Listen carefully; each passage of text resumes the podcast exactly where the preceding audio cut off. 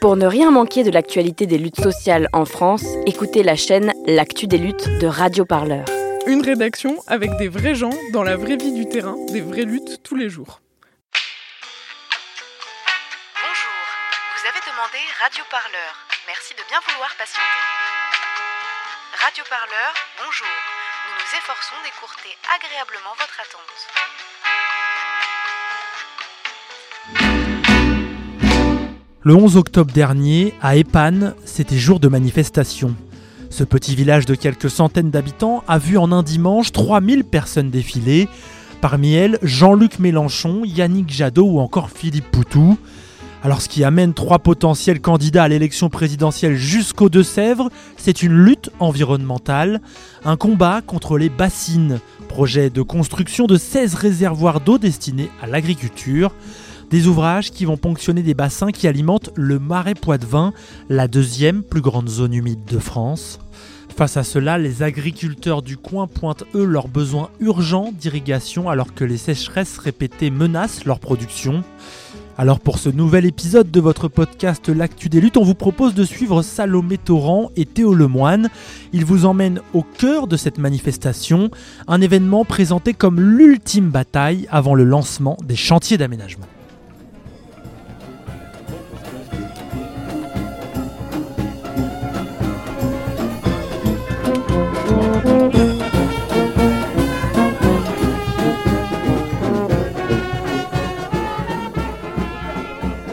Dimanche 11 octobre, le petit village d'Épanne dans les Deux-Sèvres a vu sa population quadrupler. D'habitude, cette commune entre La Rochelle et Poitiers compte 850 habitants. Et aujourd'hui, ils sont 3500 à être venus marcher dans les rues à l'appel du collectif citoyen Bassine Non Merci. Armés de tuyaux en plastique et d'une fanfare montée sur tracteur, ils sont venus lutter contre le projet de construction de bassines qui doit prendre place dans une dizaine de communes des environs. Ces bassines sont d'énormes cuvettes creusées directement dans le sol pour stocker de grandes quantités d'eau. Le projet est porté par une centaine d'agriculteurs des Deux-Sèvres réunis en une coopérative. Ils souhaitent donc construire 16 bassines dont la première devrait voir le jour au printemps 2021, à Epan justement.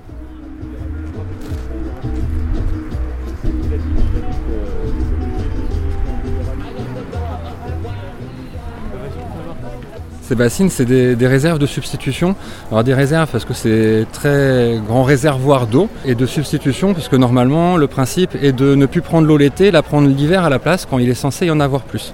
Euh, c'est des réserves qui sont pas remplies avec de l'eau de pluie, qui sont remplies avec des pompages dans le milieu, c'est-à-dire à 98% dans les nappes phréatiques.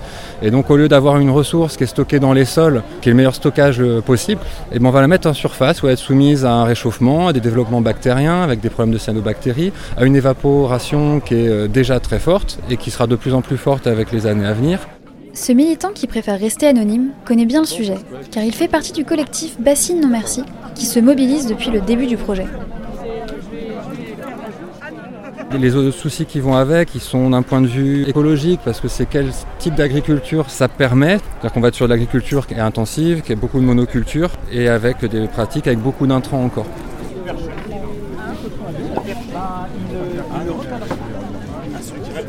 Y a des problèmes économiques parce qu'on est sur des ouvrages qui ont un coût très important. On est sur 60 millions d'euros pour l'ensemble du projet qui est avec 70% d'argent public qui est financé par euh, tout le monde, par tous les contribuables, par le biais notamment des factures de, de l'eau de tous les gens de l'agence Loire-Bretagne et puis par des fonds européens essentiellement. Les bassines, pour les militants, c'est essayer de soigner les symptômes de la crise agricole et écologique, sans vraiment en chercher la cause. Ce militant est rejoint dans son idée par le principal syndicat des agriculteurs bio. Donc Dominique Mallet, euh, donc euh, porte-parole de la Confédération paysanne de Charente-Maritime. Tout ça pour vous dire que la Confédération paysanne, par les pratiques de ces paysans qui sont en agriculture paysanne, montre que l'on peut vivre différemment, que l'on peut produire différemment, que l'on peut économiser l'eau aussi. Sur les 3500 personnes réunies pour marcher contre les bassines, beaucoup sont venus en famille ou entre amis. Pour clamer haut et fort leur opposition au projet, l'organisation de la marche s'est voulue créative et festive. Alors pour les participants, aucune limite dans leur imagination. Tout était bienvenu. Déguisement, danse, clown et surtout musique.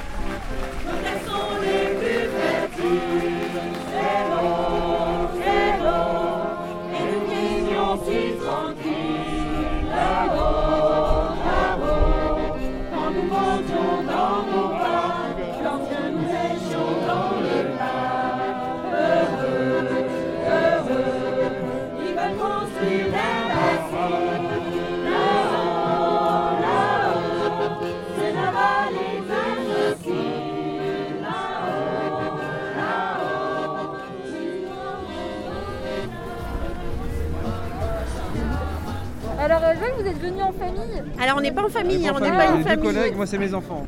Mais s'il y avait eu ma femme, elle serait venue quand même. D'accord. Voilà, c'est qu'elle pouvait pas aujourd'hui. Bah, Alors, on est engagés aussi tous les deux dans une association qui s'appelle Solignor et on vient d'ouvrir une épicerie euh, solidaire. Euh, voilà, donc on est aussi là dans une démarche euh, sociale, économique, environnementale. C'est voilà, la lutte ici, c'est aussi euh, représentatif de ce qu'on a mis en place de façon concrète. Au programme notamment, une danse des drapeaux. Chaque syndicat, chaque parti doit échanger son drapeau avec celui de l'organisation voisine.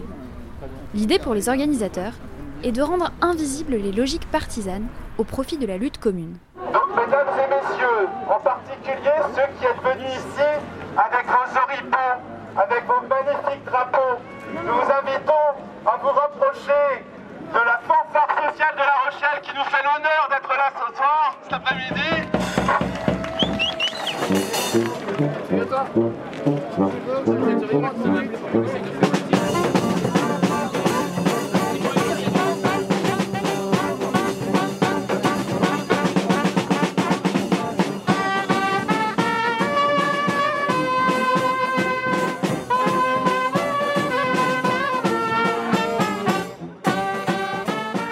Dans le cortège, on trouve de toutes les couleurs. Du vert écolo au rouge communiste, en passant par le noir anarchiste et le gilet jaune. Si je vous parle, oui, je vais représenter les Gilets jaunes. Alors, je vais faire un jeu de mots tout bête. hein, euh, ça coule de source qu'on soit là. Parce que une bouteille d'eau de Vitel euh, sur, euh, sur une aire d'autoroute coûte plus cher qu'un litre d'essence, tout simplement. C'est le, le- le- départ. Si on laisse les bassines faire le départ d'une capitalisation de l'eau, un peu comme le modèle de l'Australie, qui explique bien comment est-ce que quelques riches agriculteurs vont bénéficier de ces réserves mises en place, qui existent déjà puisqu'elles sont dans le sous-sol, protégées de tout.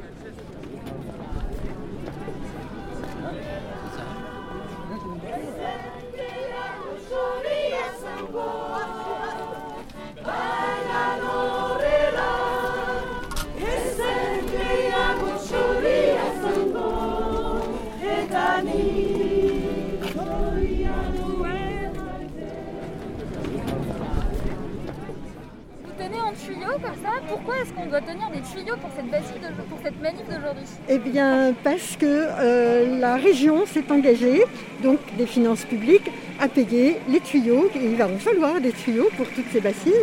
Et donc, avec nos sous à nous. hein. donc, euh, on voulait apporter notre modeste contribution. La région justement était sur place avec quelques élus de la majorité qui se battent contre ce projet. Alors on a posé la question à Nicolas Thierry, vice-président de la région Nouvelle-Aquitaine. Euh, Nous, on considère qu'il faut aller sur des solutions fondées sur la nature. C'est-à-dire que le meilleur moyen de stocker de l'eau, c'est d'avoir des sols en bon état, où il y a de la matière organique et qui stockent de l'eau, et c'est sûrement pas faire des grandes bassines. Nous, depuis le début du mandat, c'est le groupe écologiste qui a bloqué les financements. C'est-à-dire, en gros, sans le groupe écologiste à la région, les bassines seraient financées déjà depuis euh, plusieurs mois ou plusieurs années. C'est un sujet qui doit être dans le débat démocratique, et notre réponse, ça sera de gagner la région en mars. Des manifs contre les bassines, il y en a eu bien d'autres depuis 2017. Mais c'est la première fois qu'elle attire autant de têtes d'affiche. Lors de la conférence de presse, le collectif donne alors la parole à Jean-Luc Mélenchon, Philippe Poutou, José Bové et Yannick Jadot. Il n'y a pas d'eau pour le marais de Poitevin, il n'y a pas besoin d'eau pour l'eau potable. Pour toutes les activités économiques en aval et en amont, il y aurait une forme d'eau magique qui serait réservée à quelques irrigants du maïs. Et bien, cette prédation insupportable autour d'un bien commun, c'est le combat des paysans, c'est le combat des écologistes, c'est le combat des citoyens.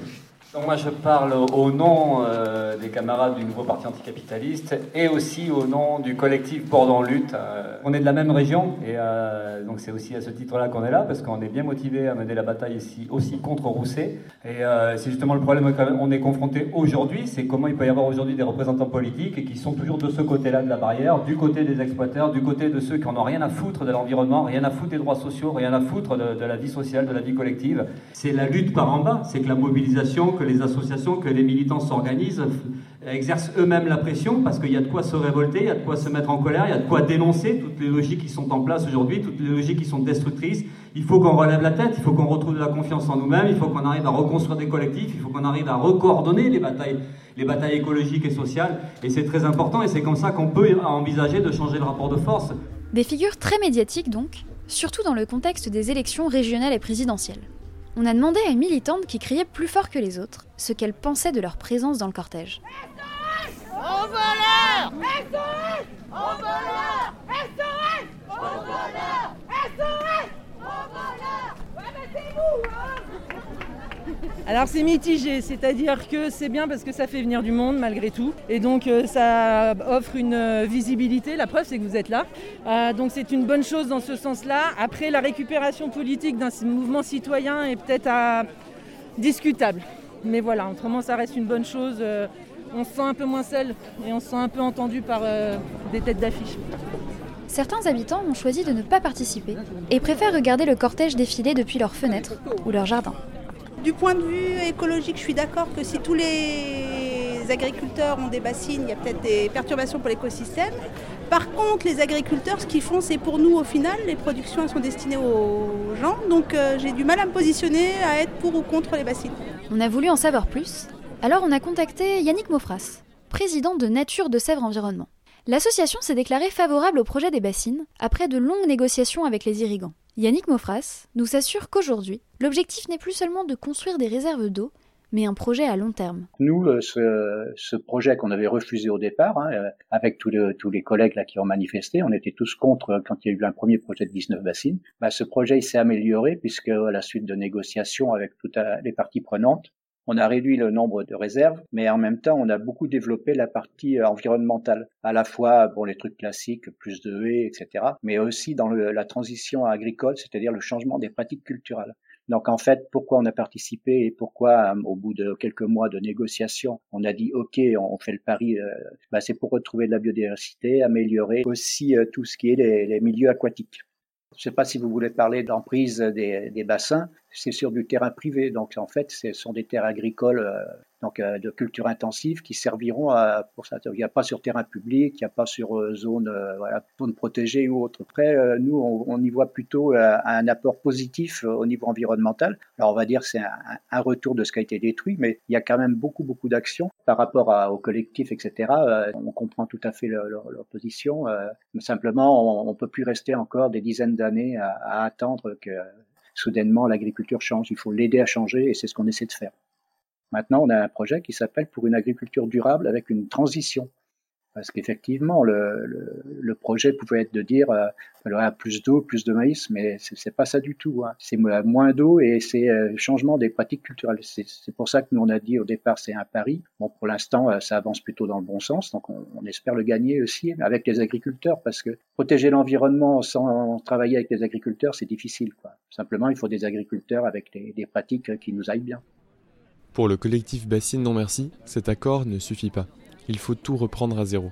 Cette marche, si festive soit-elle, a comme un goût de dernière sommation avant dispersion. Depuis le début, Bassine Non Merci dit que face à ce type de projet, la désobéissance civile se justifie à 100%. On a déjà installé une ZAD euh, quand les projets devaient se faire euh, en octobre dernier à proximité de Mosée. S'il faut euh, refaire une ZAD et en appeler à d'autres modalités d'action, eh bien, on en fera l'usage pour une simple et bonne raison quand l'intérêt général est bafoué, la désobéissance civile se justifie.